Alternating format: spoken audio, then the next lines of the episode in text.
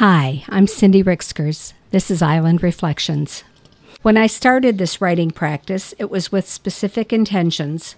A string of deaths in my family, including two siblings, had caused me to think about my own life.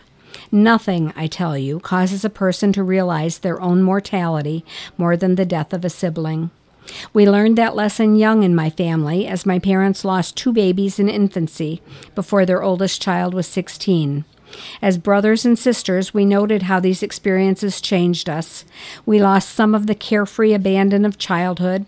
We became more aware of danger, protective of our parents' feelings, fearful for our own babies.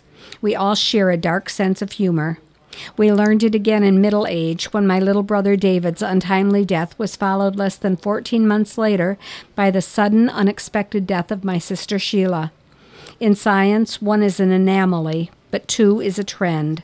Just as I was as a young girl, forced by circumstance to look at life differently, I found myself looking again at the years gone by and the time I have left. I realized that I was mostly wandering blindly through my life, letting forces beyond my control change my direction or alter my course. I noted how many years had passed when I wasn't really noticing. I started this writing practice as a means of changing that. My intent was to pay closer attention, to be more aware of my surroundings and more mindful of each day.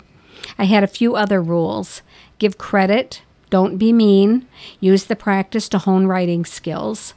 Looking over the 500 plus posts I have published, I have succeeded for the most part in my goals. Lately, though, with distractions abounding, I've gotten a little lax. I've noticed that lately much of my writing has degenerated to the level of the 40 years of journal pages that preceded it whining, self pity, excuses, and complaints. That has got to change. We create our world by the way we look at it. When something is written down, it is given even more credibility.